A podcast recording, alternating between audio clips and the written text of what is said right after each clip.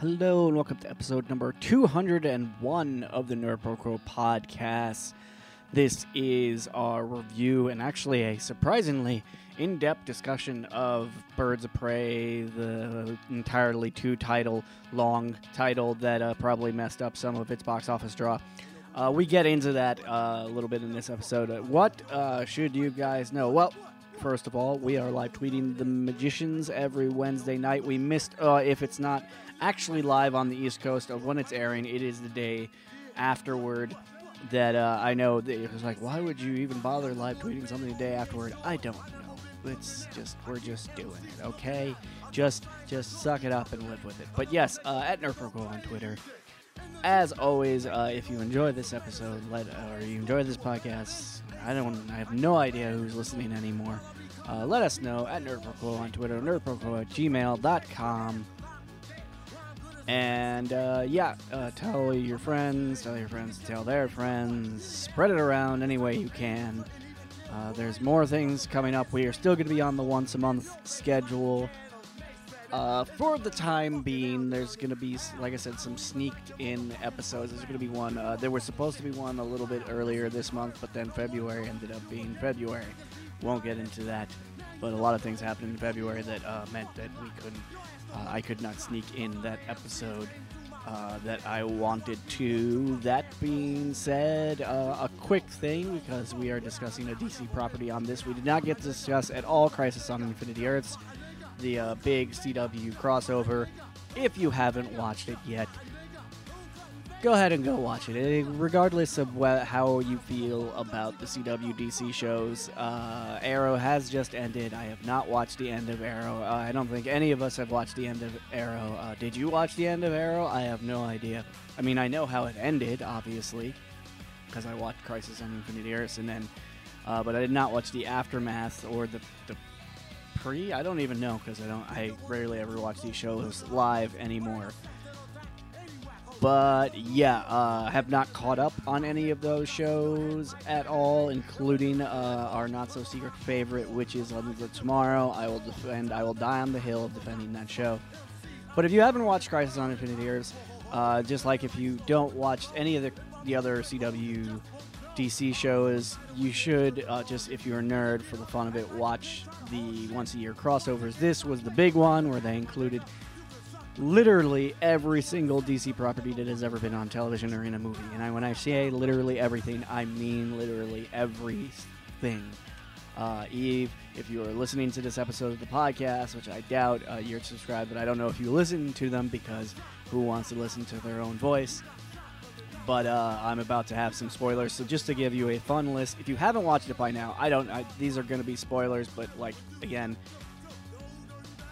uh, if this is me like trying to convince you to watch it, uh, it's kind of a spoiler, but uh, it's literally so stuff you wouldn't expect, like well, stuff you would expect like every DC CW TV show. So uh, a lot of people we know already about the Brandon Routh uh, playing Superman from the Superman Returns from the Bryan Singer movie.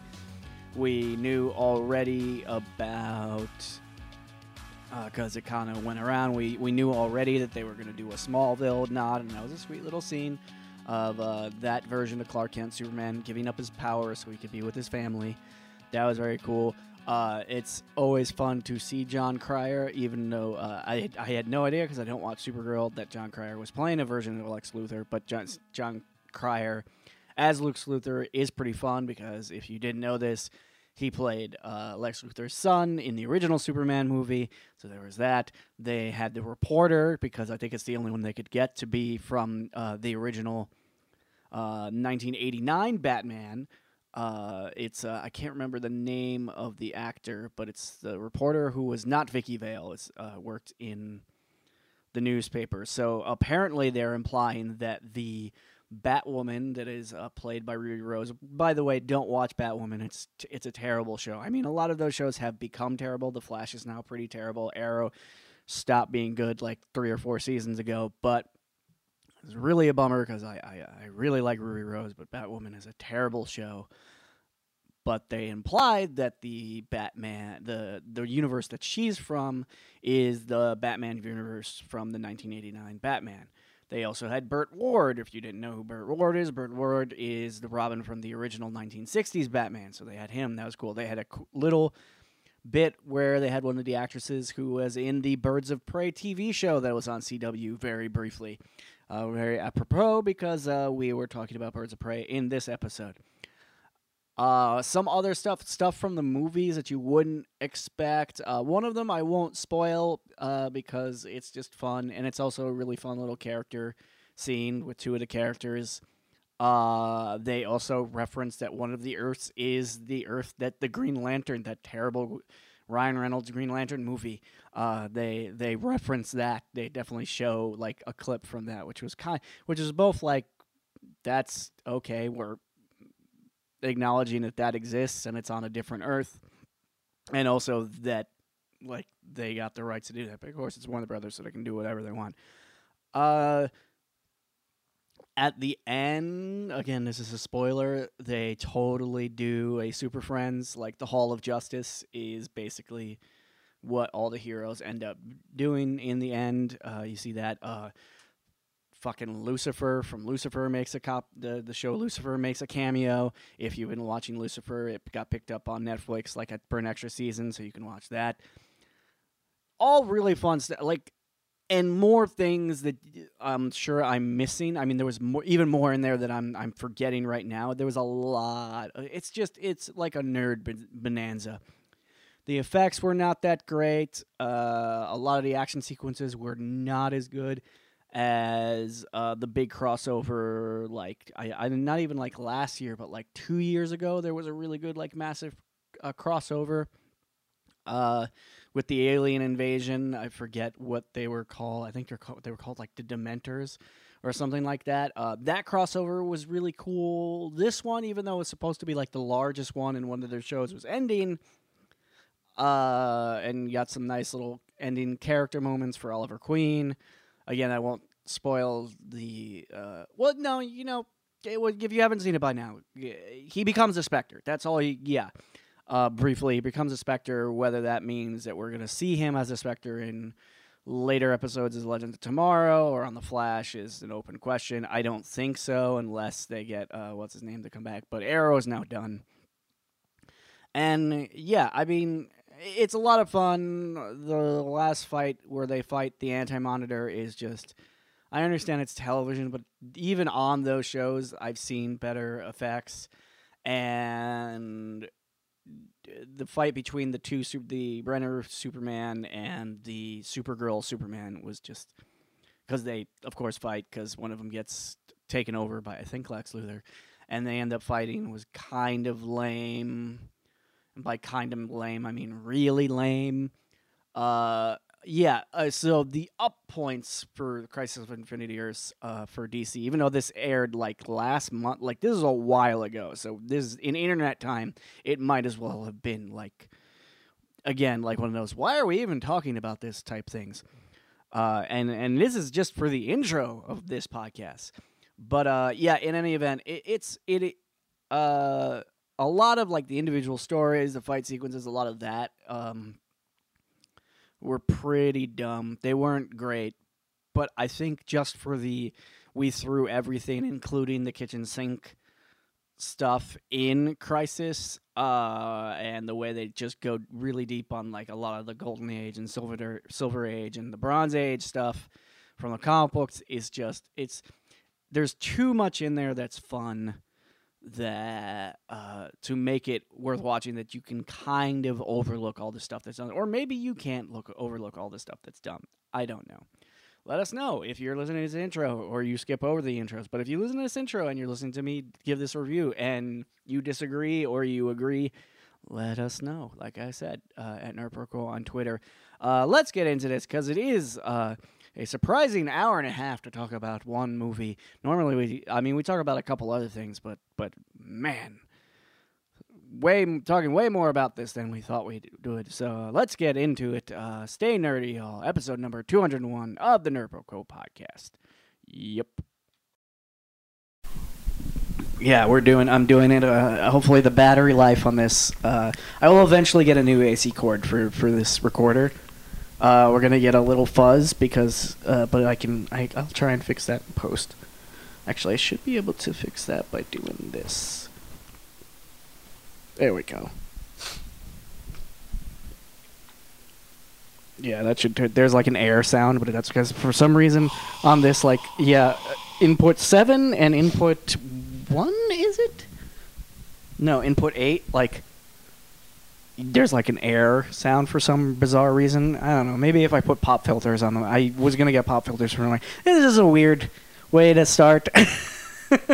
Or just put popcorn. yeah, yeah. Uh, put popcorn on Well, it. Yeah, eating dude, popcorn on the mic is gonna sound. Guys, amazing. thank you. I needed that talk. It Oh was, yeah, we, we had it a was, we, we didn't start with We had I- a catharsis. We, had Yeah, to we had to have a, a sort of like cathartic, deep, personal talk about relationships before the podcast started because uh, we Yeah, had thank not you, done, we had I not really done we needed had that. not done that, You, And you gotta do it. You gotta do it, Oz. You gotta like detox a bit. and I didn't want to do that on the mic because why? yeah. the internet doesn't need to know our no, personal shit. no. Like- so let's start uh, with what we saw recently. There's a bunch of stuff that's come out, but it's come out so recently that I haven't like had a chance to either watch it or finish it and talk about it. So let's let's start with Birds of Prey. 'cause- Yeah. Um, I- I was really surprised by the box um, box office numbers. Um, I, considering you know the momentum Warner Brothers has made with the last few movies, I was kind of hoping that this would definitely uh, make gangbusters in the box office in terms of its uh, monetary returns. But that just wasn't the case. I have my theories. Um, I was. I mean, I saw that it was bombing. I'm like, what the heck? I mean, the reviews were all good, so I I, had thought to it would see do for better myself. its opening. Uh, like it would do a little bit better its opening weekend, and I I honestly thought that it would pick up a little bit, but it's been like drops I since blame it came out. I blame Warner Brothers But for what though? for poorly for a, running a poor campaign. How so? I Around mean, they this did a good job promoting it, though. But did they? First of all, the title of the movie was awful. All right, That's part of it. Yeah, I don't you know think so. it was not SEO friendly. They had to SEO. Yeah, search engine optimization. So basically, they had to after the after the movie released, they then realized the executives then realized that maybe the title was might be difficult to search for. So then they changed the title of the movie to Harley Quinn. And then they dropped whatever the emancipation of yeah yeah yeah no so it was basically Birds of Prey, Harley Quinn. They changed it to that, just to make it easier for people to search for on Google. Um, so you have that. Then you have the Because I just thought Birds of Prey would just be the simple. I mean, yeah, the emancipation of Harley Quinn that was a big thing, but it was technically Birds of Prey. Mhm. That And was then- a title. And then you have the trailers were not bad, but then you had the the the TV spots didn't work. Like I saw a couple of TV spots and it didn't do it justice. Like they they didn't seem compelling enough to garner the average viewer's attention in my opinion. Identify what average viewer are you talking about? Is that? What is the average viewer are you trying to talk about? I mean, the average the viewer dude bro I'm not talking about. I'm not referring to the comic nerd that knows the character well enough to say, "Hey, okay, I'm gonna go see that." But like, I'm talking about the mainstream audience who maybe has heard of Harley Quinn or have seen the character at some point, and but needs and needs to that added push of inspiration to actually buy a ticket. And that's where you need that's where you know your your if if you're promoting the product well you're going to achieve that. But this is Harley Quinn. Harley Quinn is DC's version of Deadpool in terms of popularity. Yes. Uh, where in the last few years she's rivaling Marvel's, you know, it boy in terms of Deadpool. So you don't really need that much of, you know, m- much of a push to sell a character like that. Harley Quinn already has the has a fanfare. Mar- DC has done so much to promote her comics, her animated TV show. Um, just Harley Quinn, everything is rivaling what Batman is has been for DC Comics. So I don't think there was such a huge need to push the okay, character. Okay, okay, but here's the problem with everything you just said. It's the last thing you just said. Everything with DC Comics. No one who doesn't read the comics gives a crap about any of that.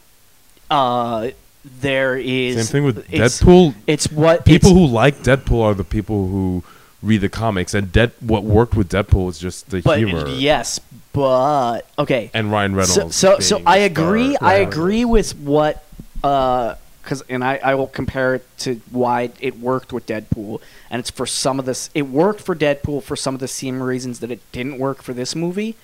Uh, so uh, for Deadpool, you had two things that were kind of similar.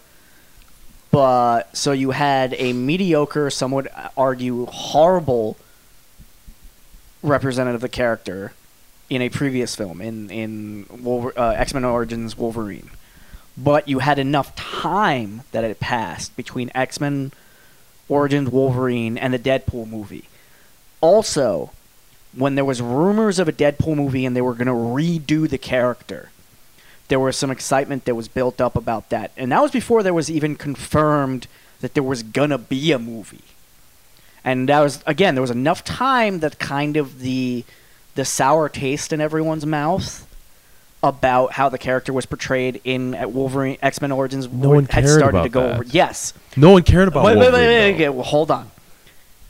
Then in Deadpool, they leaked leaked quote unquote the test footage, for it. They did test for footage, and it wasn't even confirmed they were gonna do a movie. They just shot some. They just did some test footage, which is what ended up being that action sequence on the highway. Now the rumor is that when they did the test footage and Ryan Reynolds did the voice, it's actually Ryan Reynolds who leaked the test footage. Now whether that was that he did it and he wasn't supposed to, or whether that was purposeful and they pretended like he wasn't supposed to as a marketing ploy, that's arguable. There's that. There was a very short period of time between, uh, relatively speaking, between when Suicide Squad came out and when Birds of Prey came out. Uh, Suicide Squad is there were a bunch of number one. You have an an association as good as Margaret uh, Margot Robbie is. You have an association with number one a mediocre DC movie. Number Yes. two, a terrible portrayal of the character that she is most associated with, which is the Joker. Yes. So you already have a portion of the audience who does Turned not, off. who will not see You a Harley Quinn movie because it is associated with that horrible version Yeah. of the Joker, You just- and yeah, a version of yeah. her character that was introduced in a On movie that a lot of people didn't really like. You just stated in my next point perfectly. Had they wait now, either they they could have waited till some of that had worn off before releasing that movie. Also, no one outside of so I I also agree that the name was a big problem. Yeah. They should have just called it Harley, like a Harley, Harley Quinn and then something else, because no one outside of the comics audience cares about Birds of Prey. In fact, anyone who's not familiar with the comic books would have been like, "Why is this movie even called Birds of Prey?" Yeah. They wouldn't even if you saw the movie, you wouldn't understand why the movie is called Birds of Prey. the- it's nonsensical. The, the, the, the, title if is you're not a comics fan, the title Birds of Prey makes no sense. Yeah. But to a- anyone who is yeah. not familiar with big- the comic book a- property. like you stated, a big a big issue is is the char- as as good as Margot Robbie is, and I, I love her. She's an ex- she's an excellent actress, and she's she's headed to great, really good, really good things in her career. But unfortunately, her character is deeply associated with The first Suicide Squad. with Suicide Squad and a character, the Joker, port- that was so badly botched by Jared Leto. So that that really hurts the the character itself. So she she has to work twice as hard in this movie to yeah, just there was a make it lot of own. hurdles the movie had to overcome before it even came out. Mm-hmm. That So would have you're prevented just gonna people say- from seeing it. So you're telling me that the next the James Gunn Suicide Squad is DOA from the sound of it. Because everyone has still that bad taste Yes. of It's not Yes. DOA. It could be amazing. The only actually, the, uh, here's the way I'm going to say it. Unless it is amazing, like really amazing, yeah, it is DOA. Yeah, I agree. Like it'll be DOA. despite it'll so be a. It'll, it'll, be, the same scenario. You're saying it, James Gunn's Suicide Squad will suffer the same fate as Harley Quinn or Birds of unless Prey. it comes out and everyone goes like ape shit. Keep in mind, even though it had the Marvel name behind it, when you consider Guardians of the Galaxy, Guardians of the Galaxy when it came out was a complete fluke. Not a complete fluke, but like a kind of like pre the movie coming out, there was no reason to believe that a Guardians of the Galaxy movie would have been successful. Mm-hmm. That movie was successful because ev- everyone who went to see it kind of was like, "Oh, it's a Marvel movie. We'll kind of go see it. Who who the hell are these characters? I have no idea." yeah, but the the But then- tone of that movie is what got everyone going. The same thing, that same tone applied to Thor worked with Taika Waititi. It was a different type of movie that people didn't expect, and that what that's what but, but gravitated also people. Marvel. uh, There's a Marvel had built even by the time Guardians had come out and like a completely irrelevant by the time that Thor Ragnarok came out. Is Marvel had built up enough goodwill with the audience that a certain proportion of uh, like segment of the audience was gonna go see those movies anyway. A certain segment of the audience was gonna go see Guardians just regardless, not knowing ex- at all who the characters. Yeah, were. but they knew it had something to do with the overall scheme of Yes. the Yeah. Thanos In the case- and in- Infinity and, Yeah. again, and again, In the case the of Birds of Prey movie do- doesn't have didn't have any of that. in the I'm case not of saying that people sh- shouldn't have seen it. I, I I agree. I'm I'm not surprised. I'm just a little bummed out by it. Like, in the case of Guardians, it was a, it, even though most m- most people didn't know what what they were gonna get from it, right? They didn't know what Guardians of the Gal- Galaxy was. Uh, I certainly didn't know. I, w- I never read that comic. I wasn't. Uh, and, fam- even, and even if I you wasn't had, familiar- the version in the movie is not the I version from the wasn't book. familiar with the characters, but that movie rode entirely on the reputation and on the brand that is Marvel. It, al- it also had a, it the also trailer. it also the had a trailer. fa- I was going to say it also had a fantastic that trailer Yeah. got me hooked. The I trailer. mean, um, Bird, immediately. Birds of Prey, some of them were good. Mm. I will agree. Also, like the promotion, if you're gonna do, and here's the problem: if you're gonna do like try and do like, you know, if Harley Quinn is DC's answer to, uh, Deadpool, then maybe try and market it in some of Mm. the same ways that it, that you marketed Deadpool. The problem is with doing that is then you have the dude bros are gonna be like, oh, they're just ripping off the way they marketed Dead, Deadpool. yeah, with, with, and this is the main difference between Marvel and DC. I'm not gonna don't don't look at me like I'm about Don't to crap about on that. it. Right now, Marvel can have the luxury of putting out entirely new characters that even obscure ones that unless you're a comic nerd nobody's going to know but because it has a stamp of Marvel not association with Marvel but like Marvel people are going to go cough, and cough, Eternals. people are going to buy they're going to get they're going There's to a big picture. but. Yeah, but with DC, it's different because DC has had a a hit or miss history, and so a lot of misses. So the the properties n- really need to rely on how on heavy marketing for the characters themselves. This is what Wonder Woman does so well. It's that it's not it's it's not putting DC first. Yeah, it's DC. Yeah, Yeah, but it's to be fair, it's Wonder Woman. yeah Wonder Woman is she sells herself just based on her name. Everyone, uh, when you think women empowerment, you don't think, you know, Captain Marvel. You don't think, No. you know, Jean Grey. But you it think helped that Wonder that, Woman. that, that the that the Wonder Woman the, the the original the first part rather was so it's such a gr- very good film. It was so well done, very well directed. Gal Gadot was awesome, and so now you've got the sequel and you've got the trailers and you've got an awesome soundtrack. It sells itself. I, I will I will say. You're always saying like uh, you know kind of want to argue that audiences aren't dumb. Audiences are dumb. Um, I have to, I I really have to come back to the fact that, like I didn't think about this really until other people started to bring it up. The title of this movie was a mis- a massive mistake. Yes. A massive like I would I would argue Massive mis- mistake, I will- marketing wise or creative. Uh, Everything. creative. all around, all around, because I, I would argue that with you lost, I could.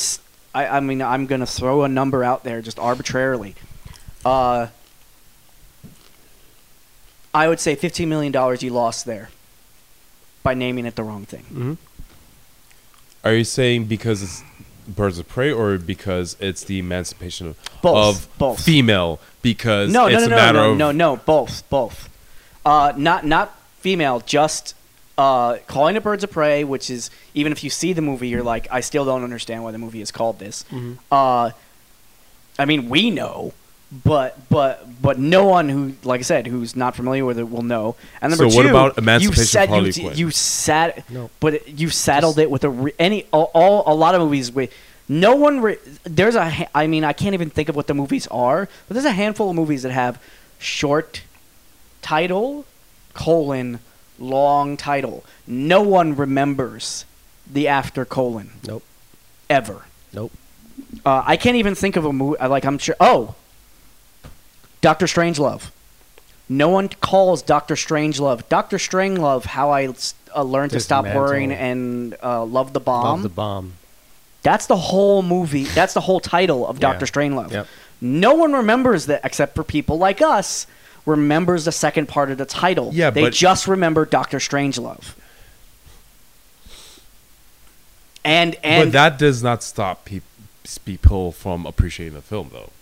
It doesn't, but it's it's it stops people from initially seeing the film if they didn't have interest in it to begin with. Mm-hmm. Uh, the one, th- the thing that I will argue to counter all this is the thing that I'm bummed about is that the movie is actually, and we'll get into it actually being very like really fun and enjoyable and good.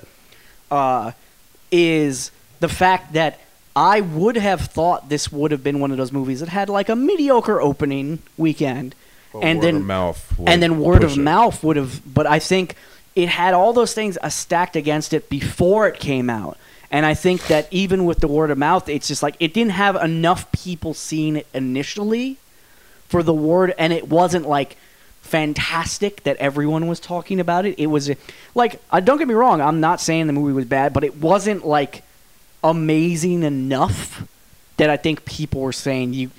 People were coming out of the theater going, "You have to see this movie." Yeah. I mean, I was. What I appreciated about that was kind of like seeing Charlie's reaction. It was like, for me, it was like uh, Black Panther was the movie for black people. I feel that the way Harley Quinn was set up in this film, it was the superhero written by women for women. Yeah. And just like things that I took for granted, Charlie caught on. And I'm assuming a lot of women would catch on in terms Yeah, of like and- none and of the women were overly sexualized. Their their outfits were realistic, even making fun of like how the bustier that, you know, uh, Montoya was wearing also protected her. It's like everything was made about this movie to like get women on board. And Yeah. I think that that's what I was like. Oh, hopefully this That's will also bring word of mouth. also a marketing mis- mistake.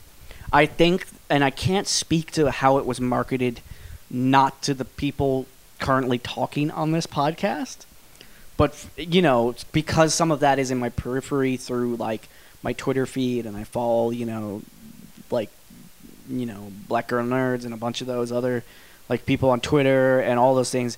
I would, you know, I didn't see the movie except in Gail Simone's Twitter feed. Um, people like there wasn't excitement, and and one of the ways that like I I can kind of just because those things are in my feed.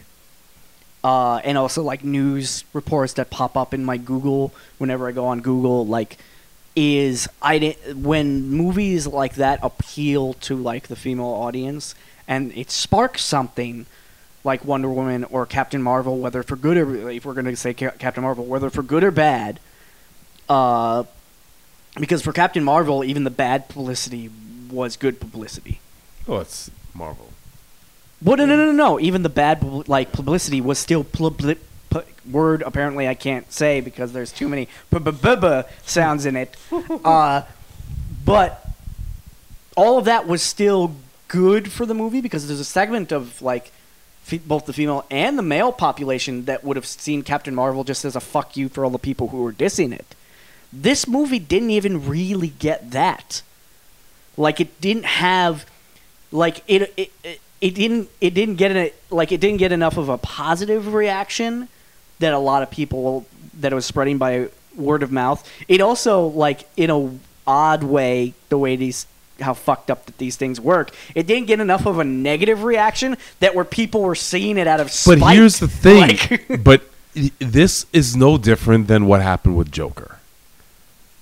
In terms of the quality, where it's like the uh, the only thing that's great about Joker was Joaquin Phoenix, but overall, it was an okay movie. yeah, Same thing. I thought Birds of Prey was a better movie, but once again, certainly more enjoyable. but what happened where that allowed Joker to make crossover a billion dollars, whereas Birds of Prey. Controversy.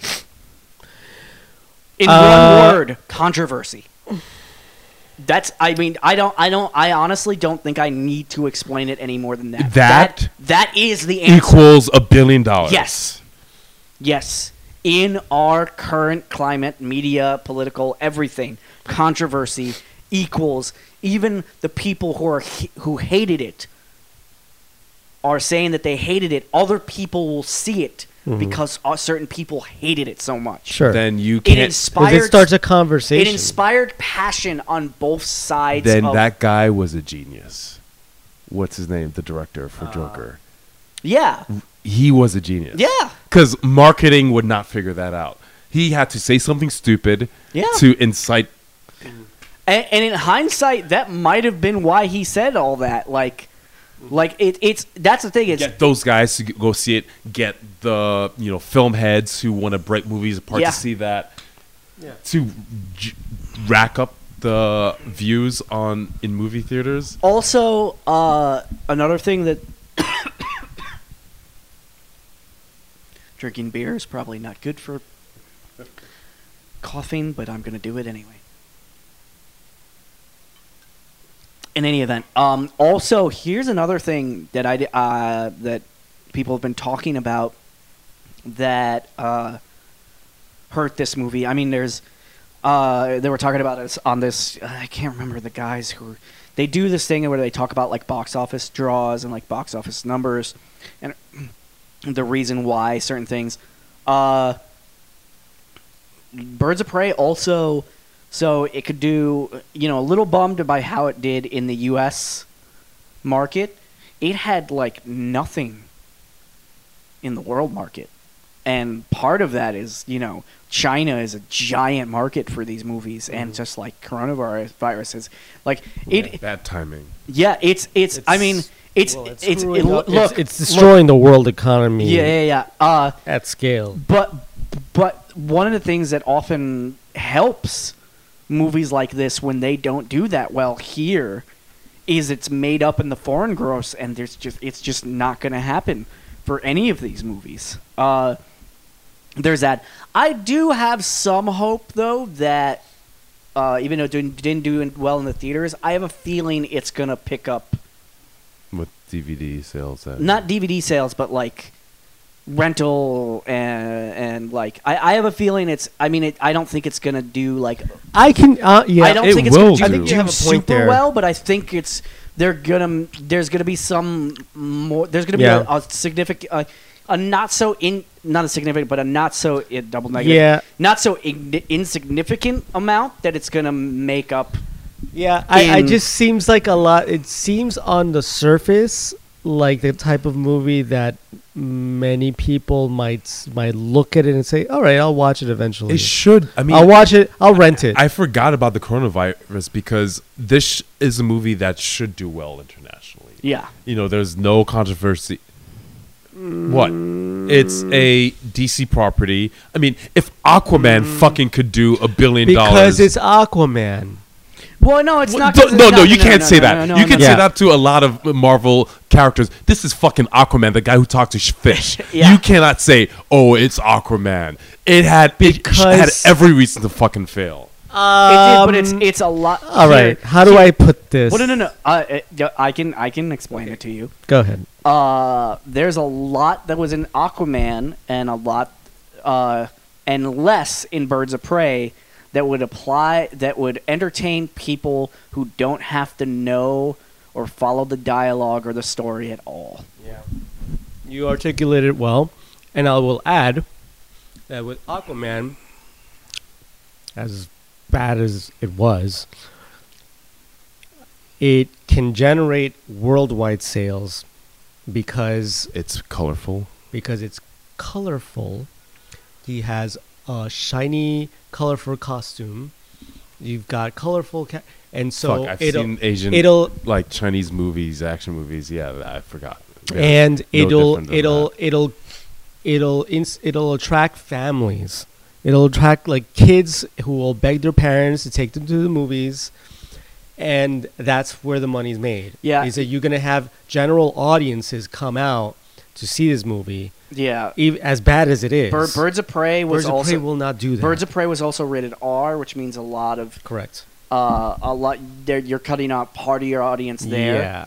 Let, uh, if you want an explanation as to like why this wouldn't do worldwide or like I mean, Joker probably did well worldwide as well, Yeah, because Yeah. Joker. and it's rated R. yeah, but Joker is is a more is more universally known. Well, yeah, Joker is the character. It's yeah. Al- sells al- al- itself. Also, also controversy. Um, but uh, just as on the opposite side of the spectrum, the other, the biggest movie, one of the biggest movies that came out in the past like month or so, that no one thought was going to do well, Sonic the fucking Hedgehog. yeah. Wait, that's fucking Again, It did amazing. it did amazing. It did amazing, both here and a, a, all like. Uh, did you just bite into popcorn? Yeah. Okay. Uh, yeah, it did really because you know, kid kids movie coming out with like when not a lot of other not a lot of competition, uh, and also again like uh, Sonic the Hedgehog because it's a Sega property property actually has like an appeal as a follower. uh, like worldwide, and also because it's a kids movie, it just everything about that movie, uh, knowing nothing about the plot or anything else, but just still, watching like, the previews- it still really surprised me how well it did. I was surprised. But then I thought about it, and I was just like, domestic gross. I, I was thought I was surprised that it did so well. Domestic gross. I was not at all. I was I was actually sus- ex- expecting coronavirus a- aside that uh, it would do okay because it was a kids movie coming out with very little competition the the weekend it came out uh, domestically and then pick up a shit ton worldwide. Uh, I mean, like I said, coronavirus still like hurt it. Should we pause? Okay. Yeah yeah, so I, I was a little surprised by how well it did here in the States. Uh, I was not. I mean, I, I will also say, all things aside, like, Margot Robbie, Robbie has a certain like appeal, but she doesn't have the same appeal. And part of this is like the male female thing. Uh, is as an actress, she doesn't have on her own as much like selling power as say like even for a mediocre movie uh, like Suicide Squad, you still had Will Smith.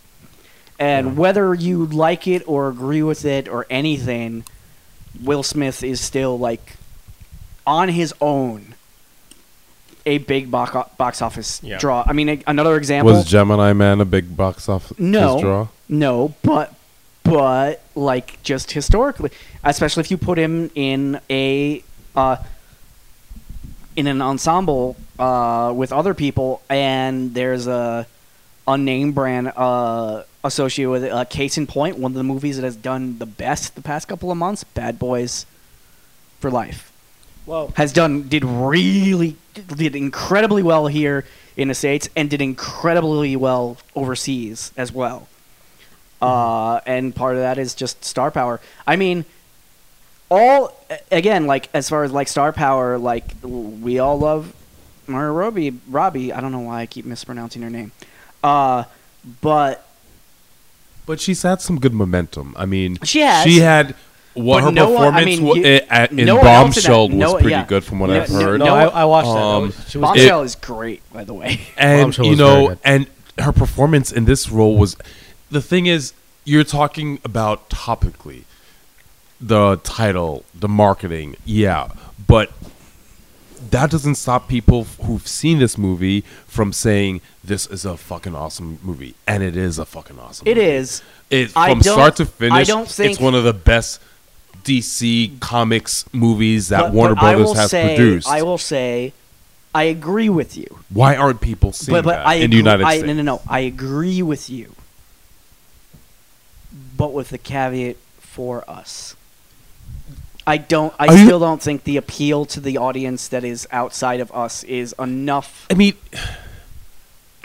I mean, look at Charlie. Wasn't Charlie? Yeah, And she's not us. but there's not enough of her who would see. A hardcore, but you know, but here's, feminist here's he who wa- would not yeah, yeah, but- but- appreciate but, here's this. what I'll say. Who did Charlie see the movie with? nerds. Would Charlie have seen the movie? I mean, she I did. She think did. She did organize it, but she, but I think she would have seen it I on think. her own. I mean, to Okay. be fair, with a movie that's written by women, per- Yeah. directed by women, and featuring you know women-centric cast, women should be going out in droves watching a I mean, film that like should this be, but I- and but I also feel supporting like- it, but I also- especially the content of this movie about getting But- but- away but you from can- an but you can- abusive but you can relationship also- and going off on your own. That should appeal and resonate with a lot. but but here's here's the thing. Again, I point to the fact that if that if the movie was marketed proper, okay, I hate to like be the one like movies so. should movie movies should stand on their own strength, but a movie like this, some of that you have to blame on the marketing because mm-hmm. what I was saying before is like if it was as great or it was promoted properly along those lines, I would have seen it more in my feed along those lines. Mm-hmm. And I just didn't. I didn't see anything really about Is it it. because it's not marketed, or is it the fact that people were not latching onto the film? I, 'cause I I think saw- it's a, I think it's I a, mean, I I think it's a felt it was little, I think it's a little bit, of I think it's a little bit I of watch both. a lot of YouTube. I saw promos for this movie a lot. There was Yeah. no way for me to get away from that.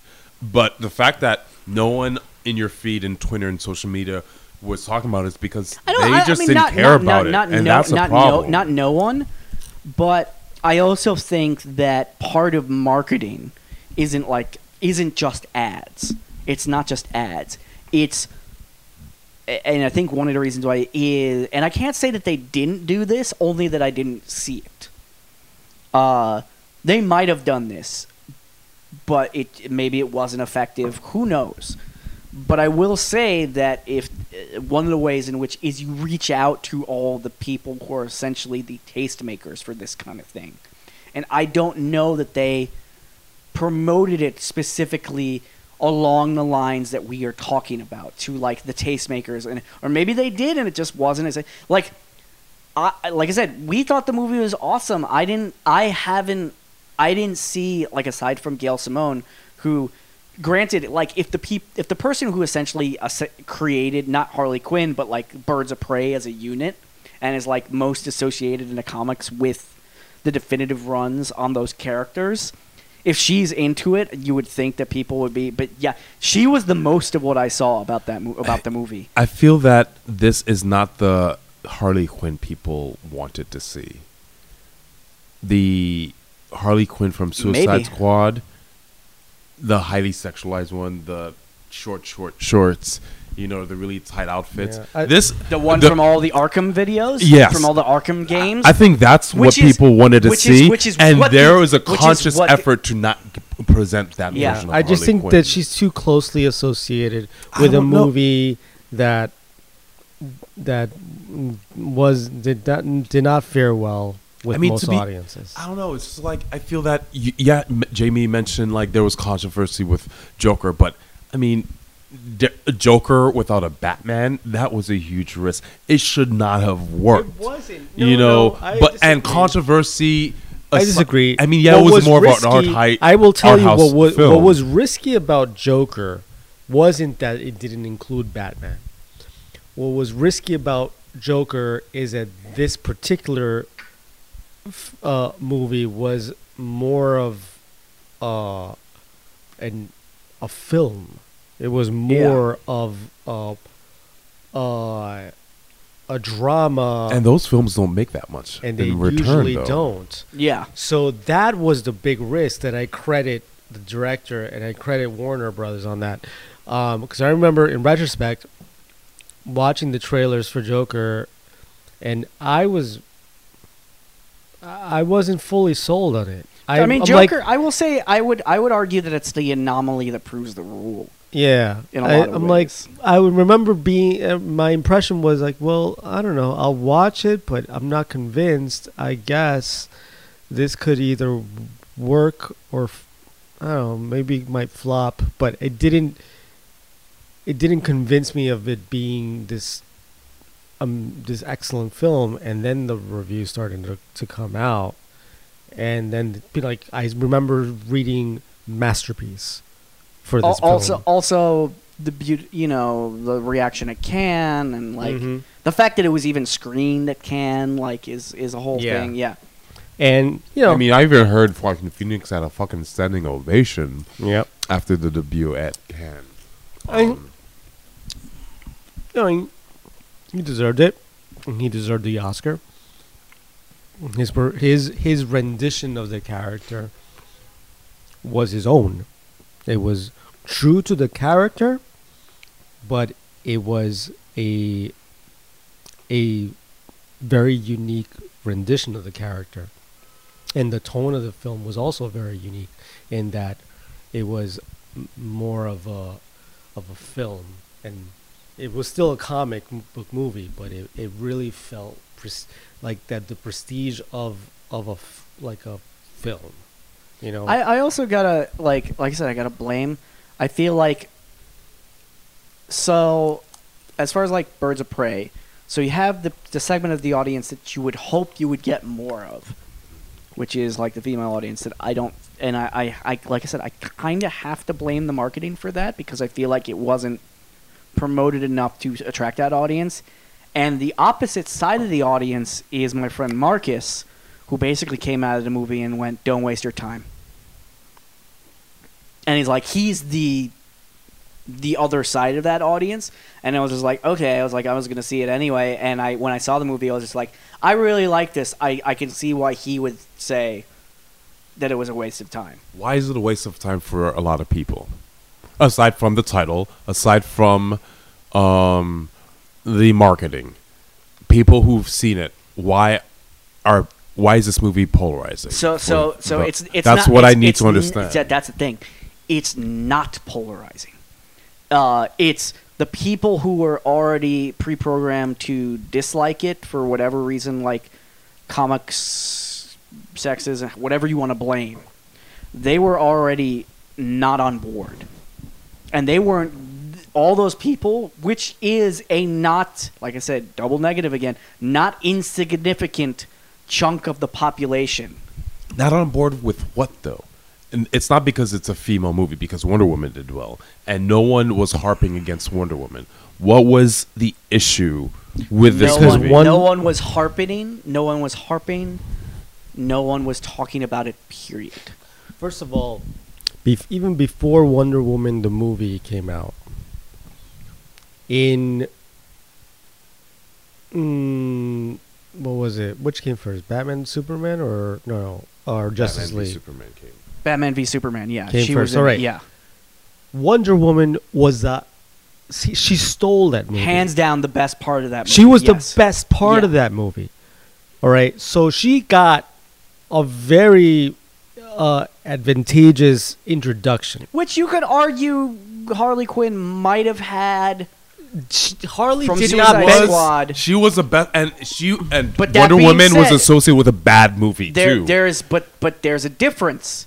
Batman you're v still- Superman, You're Justice still talking. League, you're shitty still, movie. You're still talking about Wonder Woman versus Harley Quinn, and that's just not a fair Yeah, comparison. it's not a fair comparison. Even if you're comparing Wonder the Woman, movies, character-wise, everyone knows Yeah. what Wonder Wo- who it's a Wonder Woman worldwide is.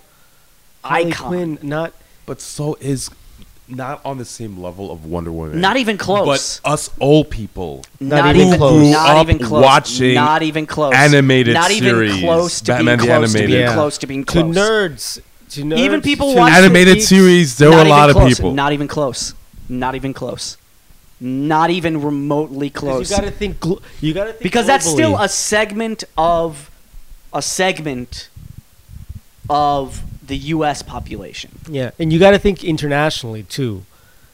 and that's but none of that applies outside of this country. You you you ask a kid in Latin America, Wonder Woman, they're they're gonna know who you're talking about. Yeah. Also, Harley- also, you ask a kid in Latin America Harley Quinn, and you'll get deer in the headlights. Or sexy, in- co- sexy clown. That's what. al- Harley Yeah. Quinn also, is. Also, you ask the majority of people, Suicide Squad aside, majority of people, not comic book fans, not people who played the Arkham games. Who's Harley Quinn? They'll go, or just say the name Harley Quinn. They'll go, who? Whereas, like you say, Wonder Woman, even people who have no, they'll go, oh yeah, Wonder Woman. As like that's what I mean. Like that, you can't compare the two. They, it's it's maybe one day she'll it's, be it's there. comparing a protozoa to a blue whale. yeah. If you want an analogy, and you know, and it's and it's, it's not just that she's she's a she's a woman. I mean, it happens with other characters. I mean, you know, what's a good character like um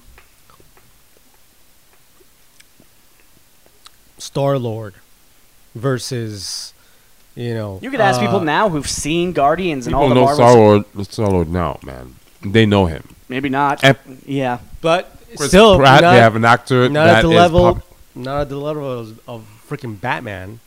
not even of the ma- uh, you know. but Chris Pratt, Chris Pratt, Andy.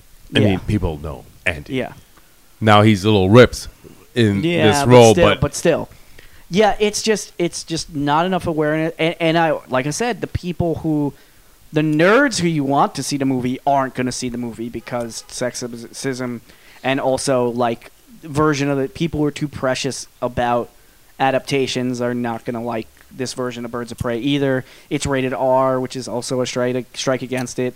Uh, all that being said, we're all bummed it didn't. We in this room are are, are bummed it didn't do as well. But we were very. All that being said, can we actually now movie. talk about the movie itself? and putting all that aside, And let's you were argue- wondering we wouldn't have enough to say. and this would be a you- quick you- conversation. Argue, arguing. Here's why you should see a move, see the movie. We've talked about it a little bit. Of, number one, the cast, fucking phenomenal. Well, we all know why you think it's phenomenal. No, all of the cast Uh, There's Yeah. one person that in you particular, are I mean, love number with. one, okay, I love her, but I, I love Ma- Mary, infatuated with her. Mary Elizabeth Winstead. But you have to understand, Unhealthy. No, no, no. you have to understand it. is part Scott of, Pilgrim. Part of that is is my I profound. just realized that love had for like Scott toward the end of the movie, yeah, like three quarters of the way into the movie, I'm like, oh, it's her, Ramona Flowers from from Scott Pilgrim. Flowers. Yes. Yeah. I and so a lot of that is just just Scott Pilgrim. Uh, but I will say like uh, I'm not that familiar with uh, what is it, Justine? Uh, the one who played Black Canary. I've never seen her before. Uh, Justine Smollett something. Yeah, Jessie Smollett. She was great as Black Canary. Uh, fucking anytime Rosie Perez is in anything, um, because she like talk about a woman, and she's become much more like at peace with this than she used to be. Like I, I read an interview with her where they were talking about like earlier in her career, like they always wanted her to essentially play Rosie Perez. She's like, I'm an actor. I want to be able to play other things. And as she's gotten older, she's just going, she's just bec- come to peace with like actually because people coming up to her and telling her now that she's like older, younger Latino women and actresses who like see her as an inspiration, like talk to her and every like she's become the Rosie Perez as she is as a person and the type of characters she essentially sort of plays Rosie Perez in everything she's in has come to represent something to the Latino community and like just it she's come to just to women in general that like anytime she's in any and the fact like when I when I learned that she was playing Renee Montoya I was just like oh that's fucking perfect. Like like I wouldn't have thought of that but as soon as I heard it I like knowing who the character is I was just like oh that's fucking great. I still don't get why she was wearing that T-shirt for most of the movie. oh because she just never got she didn't she never got a chance to go home and change her shirt. Like I'm it's like- that's like part of it. Like she never They, I felt like that, that was never really explained. she had it replaced because it, her actual like out like outfit got like stained and everything. So they gave her clothes that were in the police station, and then she never really goes home. And when she does, she's like drunk. So she never really changes out of that. Yeah, uh, and she's fucking great. Uh, Mary Elizabeth Winstead. I really appreciated like Huntress is a very like gloom and doom kind of bummer character, even in the comic books. It takes a while. No, she's depressing in Arrow. She's Uh, I like in- this version. Of, she's depressing in like every medium except this. Uh, and even this is she's depressing, but like they they make it into kind of a, an ongoing Yeah, joke like later in the, film. you're the like the arrow killer or the crossbow killer. It's like, Yeah. no, no, I, I, I'm uh, like I'm the I'm Huntress, you know, some shit like that. You know, the fact that she is pissed off that no one knows her name, and you know, and she has an actual cool badass name that she needs to uh, bring out. That was that was a really funny bit. And also, just uh, not for nothing. Uh, so we've talked about on this podcast when you can tell an actor is enjoying the character that they're playing. Fucking Ewan McGregor as Black Mask. I did can- not see that one coming in terms of his portrayal. I, uh, di- I didn't see it coming either. Like uh, you could see, like oh, oh it, I think I might dig this from the previews, Hmm. but then you watch it, it's just like, and you could just tell that he's having a fucking ball, ball playing a nutball like a psycho, like this ridiculous. And and granted, Ewan McGregor is a great fucking actor, but like you could just, I mean, the, what I'll compare it to is uh, you could tell in Birds of Prey that Ewan McGregor is enjoying playing Black Black Mask.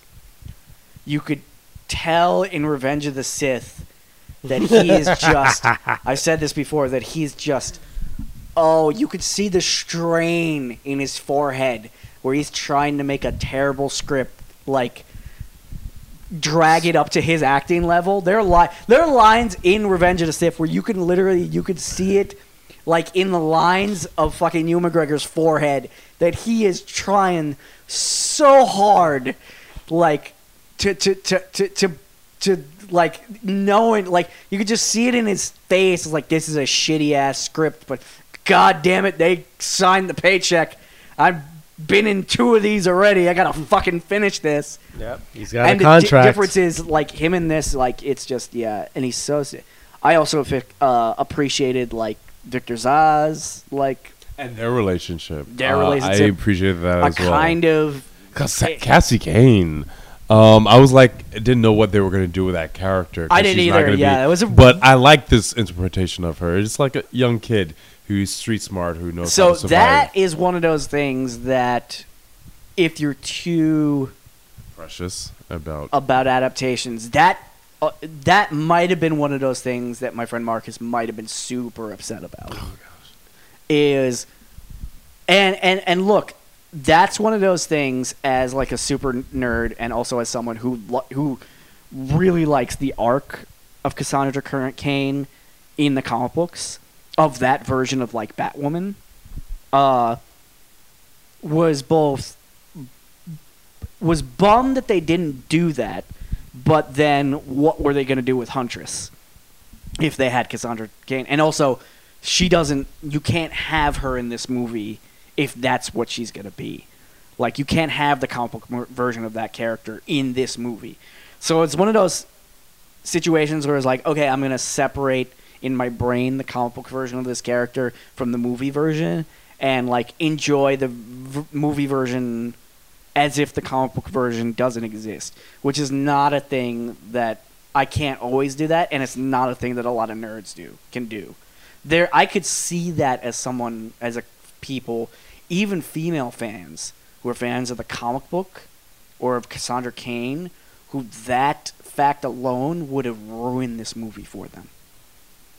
Just from a nerd perspective, not putting everything else aside. Like, that being said, I did really enjoy her character. Like it's just it's just one of those things where it's just like you gotta you gotta be able to let that go. And if you can't, let, I could see that there it's a small segment of the population, but I could see a, a segment of the movie going populace who are fans of the character from the comic book that that would ruin this movie for them. But as we all know, it was going to probably be a really, really, really small fraction of the population. Yeah, to begin So, with, yeah, yeah, fuck yeah, 'em. yeah. Um, but it that character, you could have renamed her to as something else. You know, Jane Doe, and that character was still great. Yeah. in that film.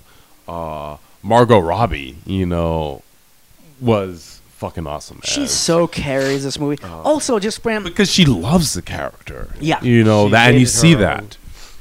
Uh, also, just uh, s- clever script. As as we were pointing out, there's thing like uh, I I also noticed it. Uh, Charlie pointed it out, but I definitely like in that moment was just like, oh, that's a moment that only a female writer, female director would have stuck in. The, the hair clip. Yeah. That's just Yeah. Yeah, It's- it's such in a- context, they're like fighting all of the bad guys towards the end of the movie, and then like shit, bodies were dropping, lots of action, and then as a guy, I don't think about that, but they have a lot of hair. You Yeah. need to keep that shit in, on lockdown while you're like kicking other people's asses, and it's like hair clip. That's the solution. and- and here's here's a different uh, number one. It is.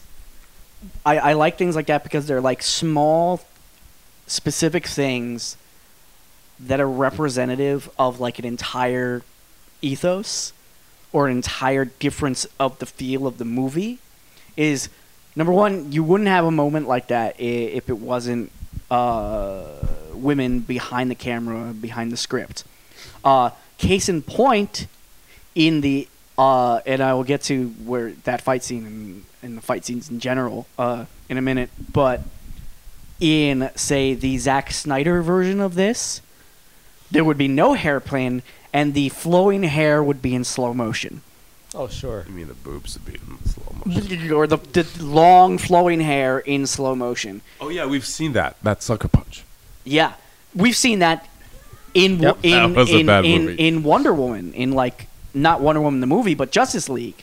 Like you could just see that in like you know someone else is behind the camera. They're they're focusing on a different thing.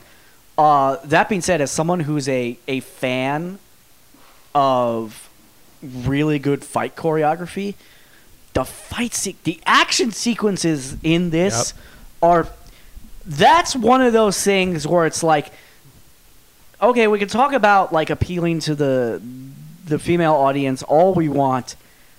As an action nerd fucking i'm s like one of the things that like uh, this movie not doing well is as an action nerd who appreciates like really well done action set pieces and fucking really well done fucking fight choreography the fucking that whole like last fight sequence uh including all the stuff like all the the, the way that that Harley Quinn fights the way that fucking and they all fight slightly differently like you know that they all have distinct fights you know fight choreography uh distinct uh ways Styles. styles of fighting like it's it's all very specific uh the fact that there's an entire fight sequence chase sequence where she's on fucking roller skates Yes. and and that her stunt double is actually the founder of Moxi Skates, which is like a big, like uh, roller uh,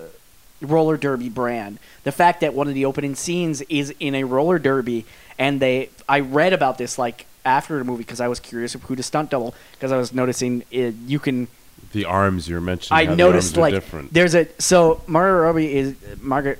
Can we someone else just say her name? Margot. Margot Just Robbie. Margot Robbie. Margot Robbie.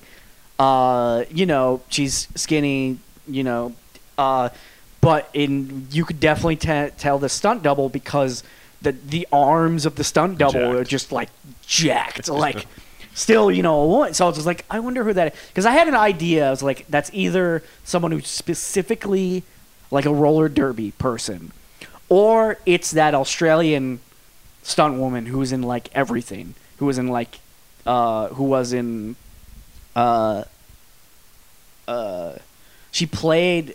She wasn't a stunt. She played a stunt person, but was also like actually in Death Proof.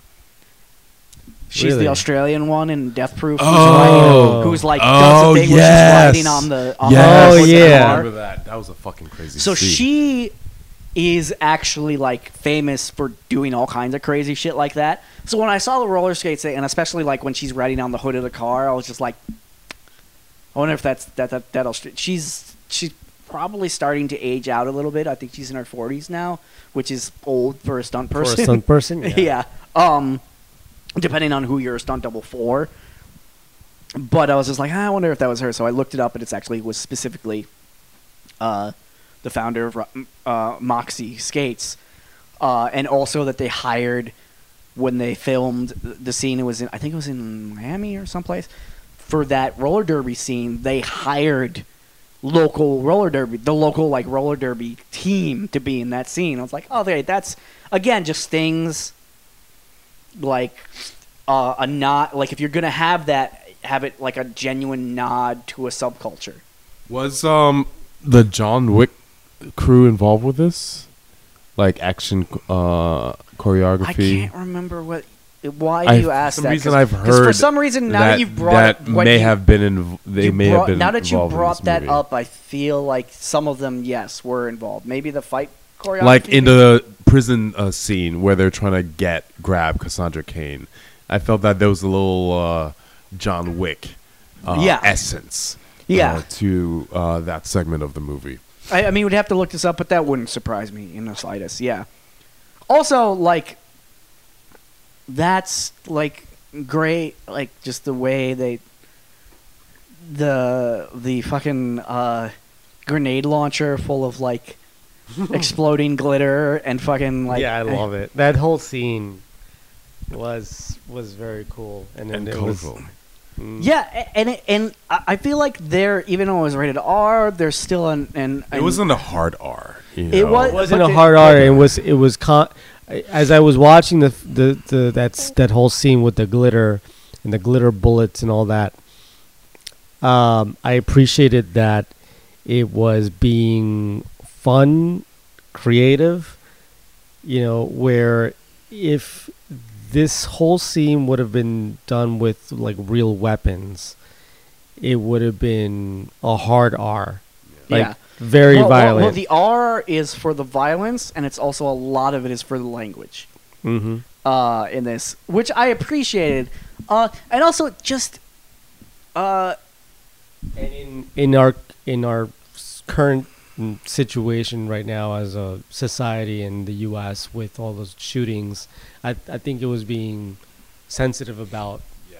about just weapons and and Yeah. And gun attacking culture cops and, and Yeah. gun yeah, culture. have So, but it, it I appreciated it and how how creative they were and how fun they how how they had fun with it, uh, and still be able to carry on a scene like that, and you know, still deliver the the action that you would expect. and and there's some things uh, interesting. Uh, so a couple of, thing interesting things. This just brings me uh, also like female, you know, woman director, woman writer, writers. I- No, single writer. That also helps a lot.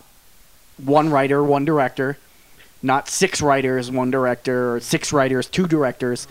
Uh, not a director who was replaced halfway through shooting. Um, but just an interesting thing, just another uh, movie that Margot Robbie that we brought up that was fantastic. Um, Bombshell. Uh, there's the scene in Bombshell. This sort of spoiler. Uh, Margot I have to see Robbie's character is in with uh, John Lithgow playing Roger I- Ailes, and there was a decision during that scene where like he asked her to like the, the infamous thing that he was known to do is like you stand, they spin, and then like he asked her to lift up her dress a little bit, and then a little bit more, and then a little bit more to show her underwear. And the way that there's no music, it's quiet, It's very uncomfortable. it's extremely uncomfortable, uh, and there are ways that I've started to notice the way violence or s- whatever it is, like a power dynamic where the woman is being abused in some way. Uh, even in this movie, the scene in the club where he asks, or she no, where he asks that random patron Oh yeah. to get on the table. Uh, the way that shot is like there was a direction that, as someone who's watched that, you know, from male directors a bunch of times, like a way that you that's gonna make you uncomfortable just because like I'm like a conscious person, but there's a way in which that was shot in that scene where it's even like it isn't as explicit as maybe a male, but it's it feels worse. If that makes sense, in that scene, where it's just like there's no nudity, y'all. like he's just asked her to dance, and then he asked her to take off the dress, and then he asked the other guy to cut the dress off of her. There's so much more discomfort, and you see like how like psychotic and horrible Ewan McGregor is as a villain uh, in that scene than if it was just like him ripping the clothes off of her or anything like that. It's like you learn so much more about his character, and the way he operates, and also just the nature of his relationship to the people in that club. Like again, it's it's one of those like li- it's a small scene in the movie, relatively speaking, but it could tell you a lot about the difference between the director, you know, having a, a woman behind the camera, and how it just it, like I said, there's no Coming from experience. It's no, there's no nudity. It's actually like there, and what happens is, if you think about it, like what I'm about to say is horrible, because it's equating things that aren't the same, but you feel like there's a much more, even though there's there's no actual violence committed. Mm-hmm.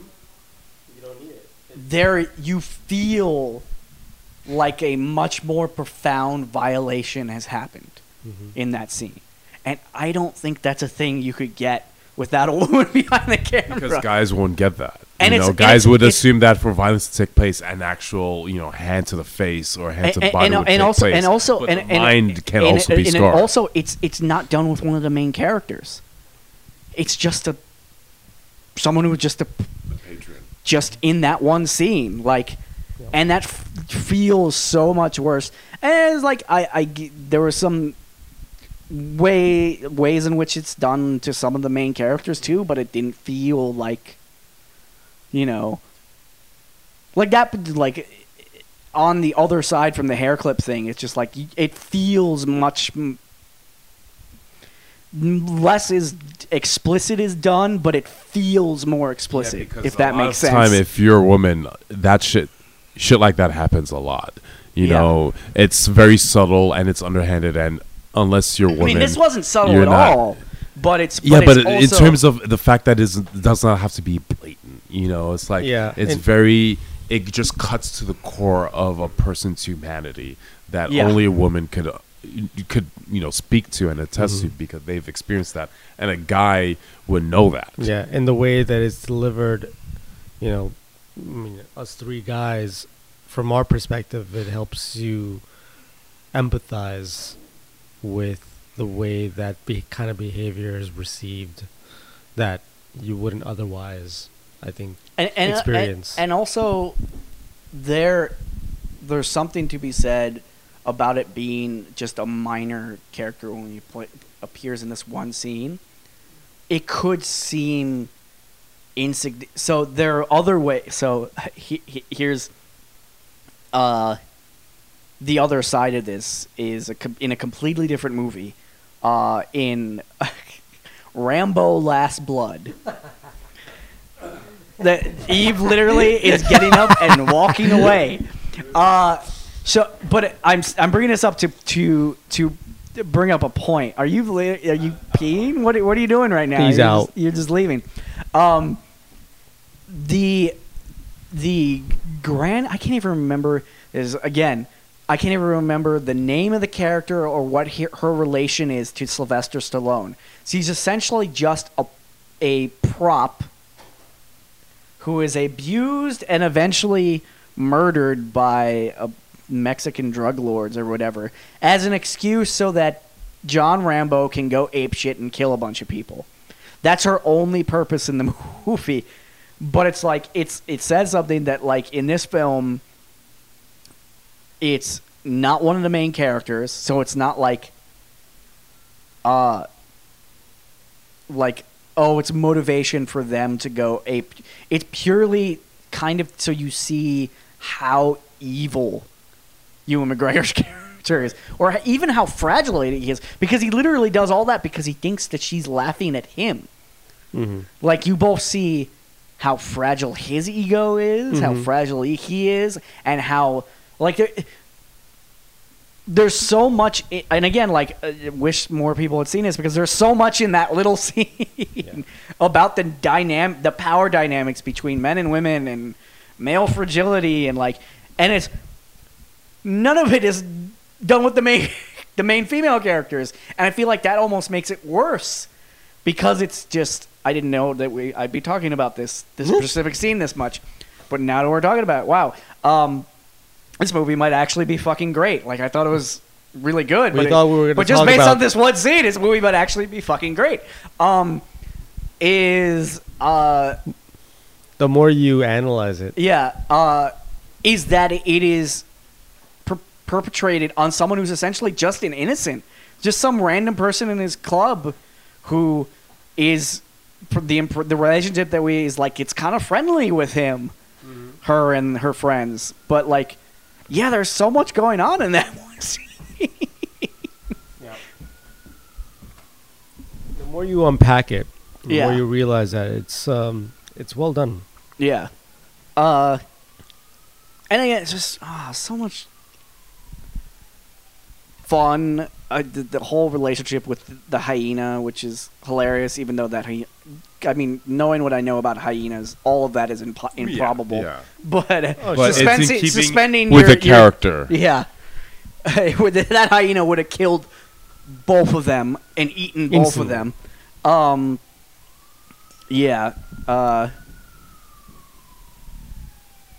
But I- overall, it's a solid movie that, you know, I can't say that for a lot of the Warner Brothers films, uh, but um, it's like a great added notch on Warner Brothers' belt in terms of creating a really solid movie based on DC characters. Yeah. you know, It's a Uh, fun aside night. from Aquaman, you know, it's been a good run. It's a fun night at the movies. You know, it's a good, fun popcorn movie. You don't, you know, you just on the surface you, just go along with the, the ride, but then when you think about it and you think of the little details, Yeah. uh, you know, it's uh, you you kind of appreciate it a bit more. I, I also I love just knowing as if you're gonna have all of your basically human characters, and then you have in the DC parlance your one metahuman character that you don't n- know is metahuman until really late in the movie. I thought that was actually like again a, a, a- way that someone else might have gone with it is you establish right away that Black Canary can do that. I mean, the the people who know that character know she can do that. The the the sonic scream or whatever. But the Canary fact cry. that yeah, Come on. is that what? Sorry, is Canary's Mar-. Mar- Mar- Marvel. Of course, it's called the Canary's Cry. Fucking DC. Um. she was the only one that actually showed some explicit powers. Yeah. Well, because none of none of those other characters have ca- have powers. Right. Batman's world does a lot of the Yeah. characters don't have s- Yeah. Yeah. superpowers. you And maybe some of the bad guys like Poison Ivy and, And, and, Killer tec- and technically, Black Canary isn't really Batman characters. It's like she's more associated with herself Green Arrow. and Green Arrow. Yeah, yeah. Um, but yeah, just like I think when uh when I uh, because just script writing or whatever story 101 during that scene, it's just like uh I didn't know necessarily whether they were gonna have her like have her powers. You'd have to. It was Yeah, yeah, obvious yeah. they were going to do that. It, wa- but it, and it was obvious they were going to do it in that scene because it was like we're s- you know there's no way we can get through them and I was just like I think I turned to either you I think I turned to both of you and go she's going to do the thing she's going to do the thing this is going to be cool she's going to do the thing I didn't say what the thing because I, ca- I, I don't think I could I didn't remember Canary Cry I was just like she's going to do the thing uh, it's going to be cool she's going to do the thing and also the fact that she used it to like propel Harley Quinn on the roller skates so it's just little details. As, uh, yeah, I was just well, you were in the bathroom. We were just this might actually be a great movie, and more people. I think that's really the bottom It is line. a great movie. This was a fucking that's great movie, and more people should have fucking seen it, and more people should see. That's why I'm fucking pissed. You Yeah. know, we it's when you're trying to push for more diversity in Hollywood and the, in the films, and a lot of girls are mentioning how there are very few films for them, Yeah. and films that are helmed by them. Hmm. You know, it's like go out there. It's like Black Panther. When I I'm not, I'm a DC guy, but the moment Black Panther was going to be out, I was fucking going to support that. Hmm. I've given Wesley Snipes all of my money for all three of the Black uh for all three of the Blade films. it. Even it's though like that you third gotta one was support. awful. I know, I Yeah. knew that, but I, I it Yeah. had to. They, he wasn't going to get my money regardless. By the way, just just uh, as a side uh, note, um, it hasn't come out yet, but from what it, have you seen any of Syfy's promo for Vagrant Queen? never heard of that. You should check out the preview for Vagrant Queen. It actually looks really cool. It's like uh, Woman of Color is like. What's like. the point? They're going to cancel it after one season. Of course they are. Yeah. I'm still, dude. I'm still fucking. Fucking I heard. I heard. What I forget who. What was the band? It might have been Joy. Div- It was one of those like left of center like '80s bands, and I the song came up on like while I was listening in shuffle, and I got like a a pit in my heart. What's like fucking It's fucking good show, man. fucking fucking deadly classes? No, fucking deadly classes. Did So you watch fucking that? Pissed about that.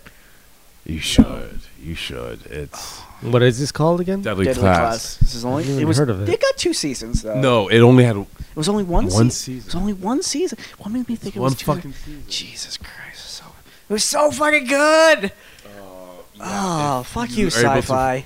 Get that on streaming. You gotta watch that. Yeah. Um, and I love me some magicians, but god damn it. Uh, this season has actually gotten a little. Uh, I was I wasn't on board initially. I'm gonna talk a little bit of it, like in the intro to this episode. I'm probably gonna talk about that and and and Cri- Crisis. You need to watch Crisis because Crisis is another one. So it's not good, but there's so much there's so much because come on it's cwdc and there's just it's just that that whole thing is running on fumes right now. But there's so much just as a dc nerd there's so much just easter eggs and little things that they do. Even if it's done badly it's just like oh this is so you literally they i don't want to spoil it. I ex- except to say every lot I think I'm almost positive. No, I think I'm I'm almost 100% positive. Every single live action show that has ever been on television and possibly in the movies as well that DC has ever put out, there is a representation of it in Crisis on Infinite Earths on CW. Every single one I mean, because even stuff that you like i don't want to spoil it but stuff that you there's stuff in there that you wouldn't have expected that they put in uh there's really there's like two things in there that you're like oh shit they they included this i hadn't I, I guess Warner Brothers gave them permission to do this. Uh, there's two of them in there. There's stuff in there that's like stuff like shows and shit that you forgot were on television make a brief appearance. Speaking of this movie, there is a. This is not a spoiler because it's not one of the more fun ones because it's only it's in the beginning of like episode four of Crisis. They show one of the characters, and she's a lot older from the CW Birds of Prey television I series. remember that show. Yeah. And I had forgotten about that until she popped up. You should see the character, and she's like talking to Oracle, like on a, on her radio thing. And I was just like, oh my god, they included that too. And I really do mean everything. Like the fact that that I mean, you would know this from the promos, but the fact that Brandon Routh plays both the Atom on Legends of Tomorrow, mm-hmm. and he's also playing a older version of the Superman from the Bryan Singer Superman Returns movie. Yeah. And they make a joke about the fact, of course they do, because the fact that like, yeah, because you have to. We're we're like uh, Ray Palmer from Legends of Tomorrow, just like, wow, doppelganger, and he's Superman. Like, like they look at it, "Ugh, it's my doppelganger, and it- doppelganger, and he's Superman. That's awesome. Like, it's, yeah, um, yeah, and even like that, like the way they they play out. So essentially, he is the Kingdom Come Superman, but they play out the Kingdom Come Superman is what happens to him, like after Superman returns. Is like that's that version of the universe, is the Kingdom because he what With the kid? I did, they don't bring up the kid, but they definitely bring up. It's the kingdom. It's as if the Kingdom Come universe became that universe.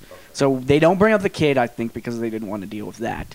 Uh, but they do bring up that uh, the thing from Kingdom Come where they talk about Joker goes on a rampage, and he kills a whole bunch of people, and and it, and in the comic book, it's like including one woman.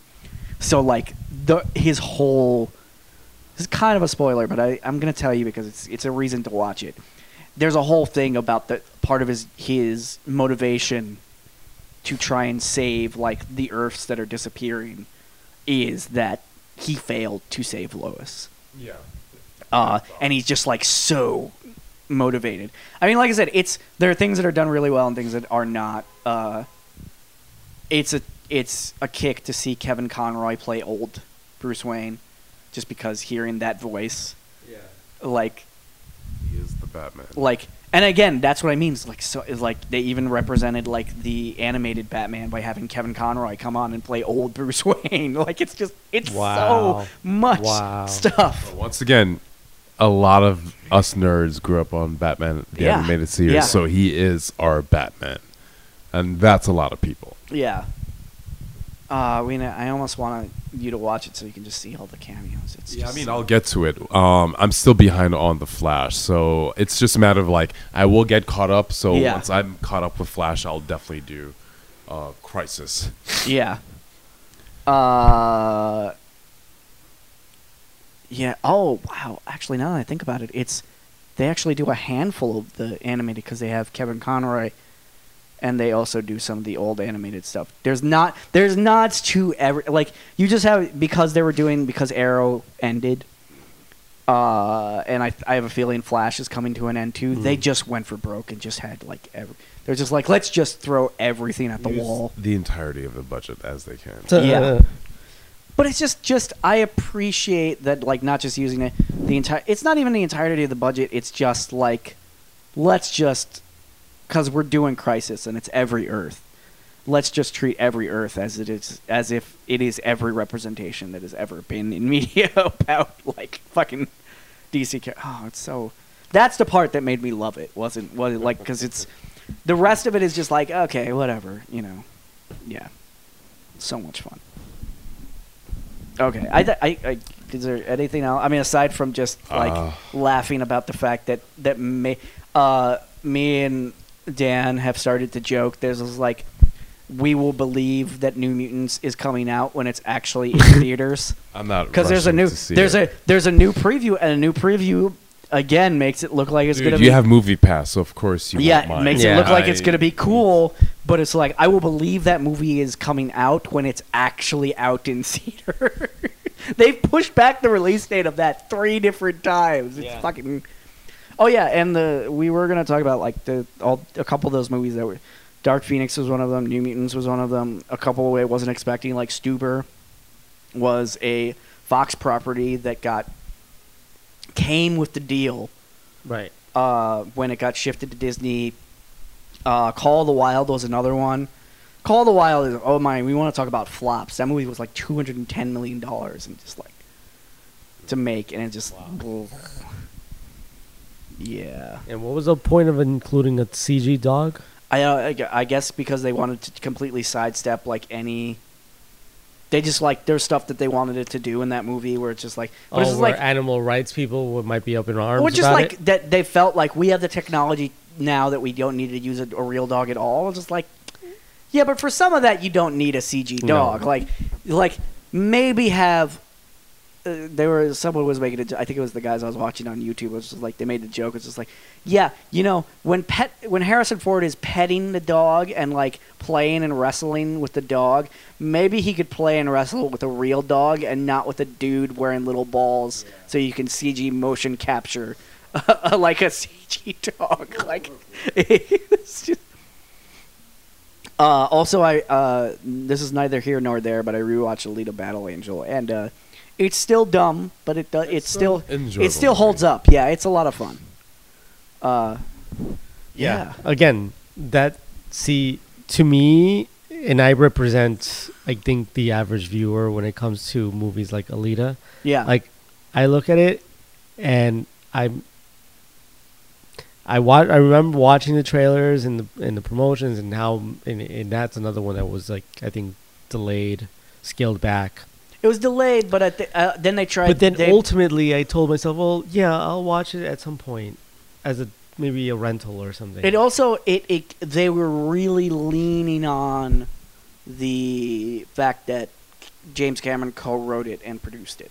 yeah, I mean they they they Uh, marketed the hell out of that. Yeah, yeah. Uh, Robert Rodriguez less so, but like you know, yeah. Uh, I would say that the the, the things, uh, you could see. So uh, one of the, the funny things about Alita is that you can when you watch movies like that, if we kind of relate it to Birds of Prey, when you can you can really see the difference of who's behind the camera.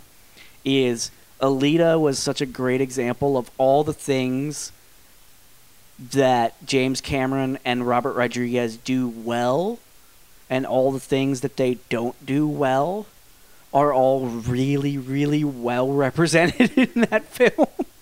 like we do effects really well. We do like Robert Rodriguez. There's a certain like vibe to his films and like the fight sequences and stuff like that.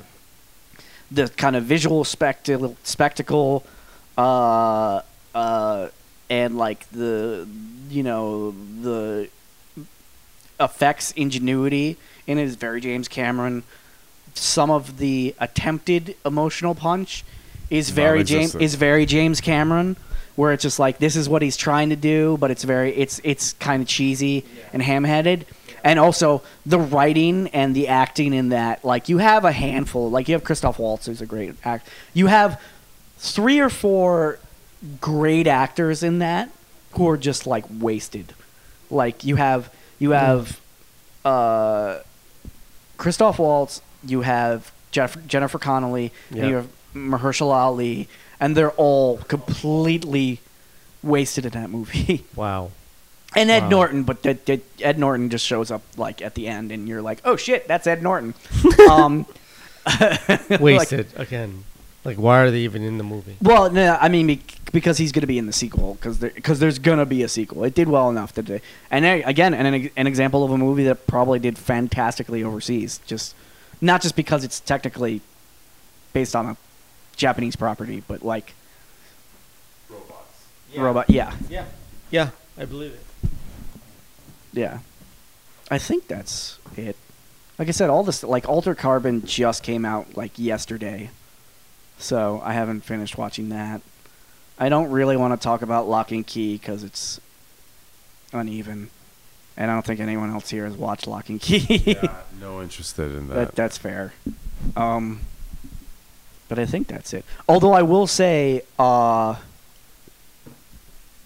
what is it? Uh, I don't think I can take this any. Whatever that new series is, that's produced by the people from Stranger Things, and have you seen the new the new preview for that? For oh, for Stranger Things. No. Okay, we're gonna hold on. Actually, let's let's let's stop and then we'll watch previews after this because okay. the new All right. preview for that is coming. All right.